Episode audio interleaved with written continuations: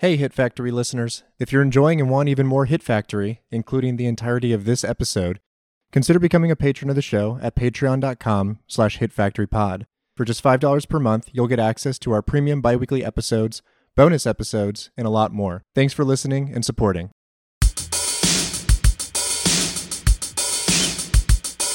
Miles, you recently entered into the Schrader canon, the Schrader lore, as it were, uh, in a, a a very interesting way by virtue of of a pretty incredible Facebook post. And I'm wondering if you could set the stage for us and, and tell us a little bit about what happened.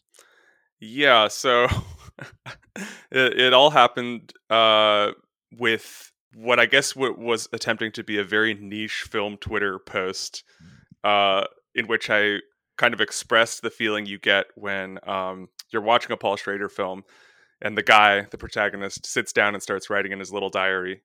Uh, and so I just I described that, and then I uh, it's a I used the classic meme image of the four guys on the couch pointing excitedly, or no, it was I think it was some other stock image of guys pointing and and, and just going nuts for that moment. Um, and someone a, a, an acquaintance of Schrader's sent it to him.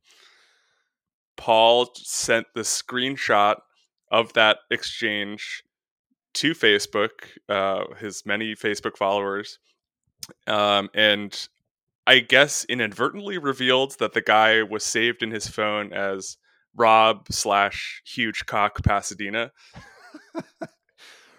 Rob yeah. Huge Cock Pasadena. Uh, so we still need to find.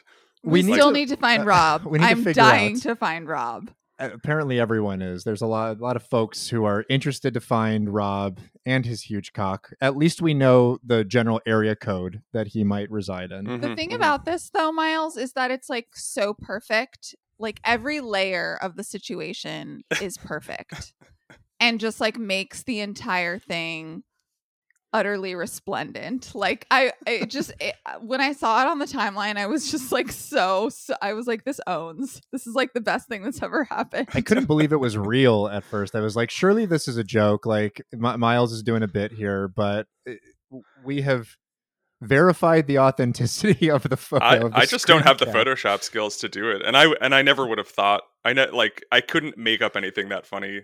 Honestly, I, I just I don't have the talent for any of it. It's too it's too niche and just like because it's like Rob hyphen huge cock slash Pasadena. Yes. And it's also that like we see Paul Schrader's Facebook posts on Twitter because of the person who runs the Paul Schrader. Right. friend like, friend of the show, the, the, like the, curatorial prowess of uh, serpent of, eating uh, itself. of uh, Dante. Uh, yeah, it's it's just it was always going to make it back it's just funny to see you in there, Miles, and funny to see it in that context. And uh, I, I, think ultimately we wanted to do this episode one because Paul Schrader is the man. We love him as an artist. Uh, we know you're excited too, based on your tweet. Uh, and we want to dedicate today's show to uh, Rob and his huge cock in Pasadena. I think, um, and that, I, that's who I hope is listening. I want to apologize too because I mean Paul only kept the post up for about 10 minutes before deleting it. And then the next post was um, I've been advised to, you know, step back from Facebook until the movie comes out, as he's done for the last couple films. Um, so now I, I feel I have deprived people of um, some more great Facebook posts from Paul, and I, I feel really badly about that. Yeah, I, I don't know. He's, you can... he's gonna be he's gonna be back real soon. Totally. As as Jane Adams says in this film to Willem Dafoe in kind of a late period, uh, late moment, uh, you're not responsible. This is not your fault, Miles. right. Uh, because you know, with or without you, I feel like that would have happened.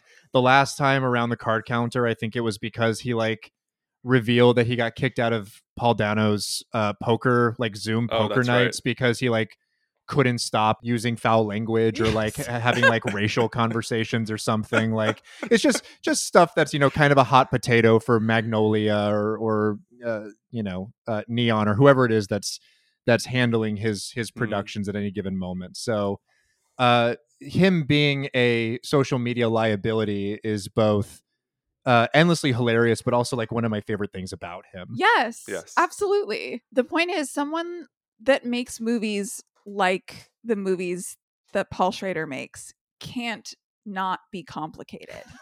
like i- i- it's Yes. people are too like enthusiastic to reduce everyone down to like really simple binaries and like no one that makes good art is that. So, you know, let him keep posting to Facebook. The bad takes are still very cerebral.